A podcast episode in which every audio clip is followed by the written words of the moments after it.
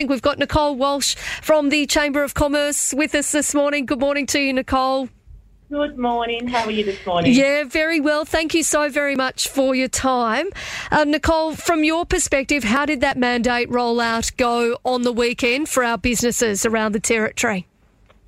Look, we've done quite a bit of a check-in over the weekend with a number of different members and um, other contacts that we have. We definitely have seen there's been pockets of industry that's been impacted. But um, as far as the feedback that we're getting so far from our members is that the impact um, perhaps hasn't been um, as what it was maybe expected or um, not feared, but you know expected to be, which is, which has been really good. Yeah, we heard from master builders um, at a guess between seven and ten percent remain unvaccinated. Uh, hospitality NT saying more like uh, between zero and five percent. Do we have any idea from the chamber's perspective um, with those percentages what number it could be?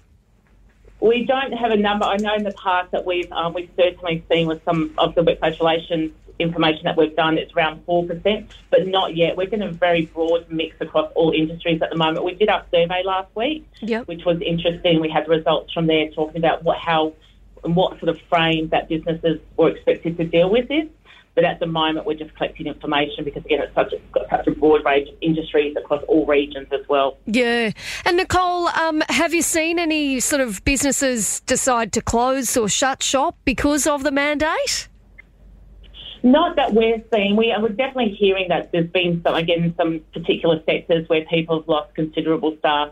Um, perhaps, you know, um, perhaps people from overseas or visiting, not visiting now, but people from overseas, but not not as much. Um, we've sort of people are saying, look, a lot of people that perhaps were unvaccinated staff members have, have decided at the end to get that at full on that Thursday and Friday.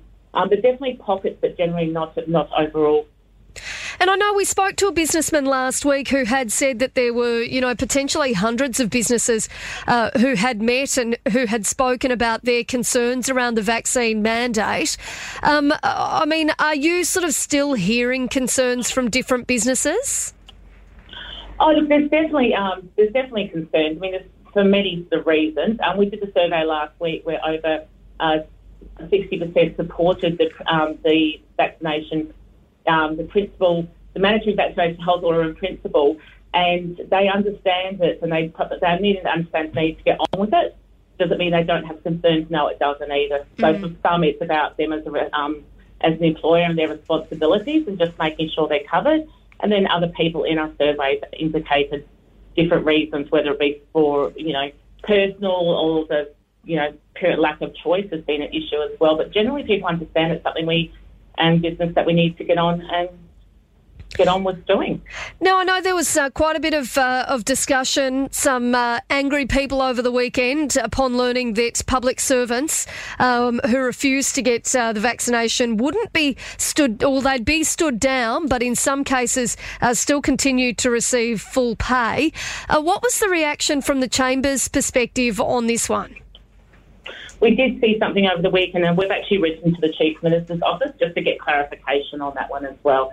So um, we'll wait until that comes back, and we'll keep uh, definitely keep our members updated on that one. Obviously, um, you know, we speak and we're, we're on behalf of our members. Yeah, and I know. Well, um, we've we have heard back from the chief minister's office this morning. They said that there was that 48 hour grace period. That's something that is obviously part of uh, the public service pay and conditions. Um, but the reality of it is, I think that uh, they're going to have to show cause by about 5 p.m. this afternoon. Is my understanding uh, with those public servants. Um, so I, I, know that um, you know that it was a worry over the weekend, wondering why it was one set of rules for, you know, for public servants and one set of rules for businesses. But hopefully, it does mean that there's that further clarity now. Absolutely. And, you know, for business sake, absolutely that clarity is definitely being sought by the Chamber of Commerce as well. Yeah. I haven't had a chance to see the front page of the paper yet, but um, absolutely. Yeah, I'm not too sure. Yeah, I don't know exactly what the um, what the paper's saying about it this morning, but uh, but yeah, we'd spoken to um, to the Chief Minister's office this morning and did just get that bit of clarity. Um, anyway, Nicole, it does sound as though it's probably not been as big an impact over the weekend as what some were expecting.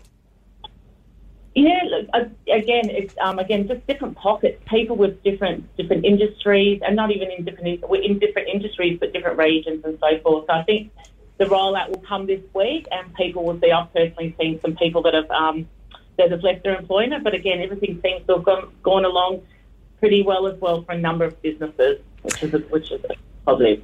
Well, let us know how it all goes throughout the week, but we appreciate your time this morning. Nicole uh, Walsh, the Chief Operating Officer uh, for the Chamber of Commerce, thanks so much for having a chat with us. Great, thank you. Thank you.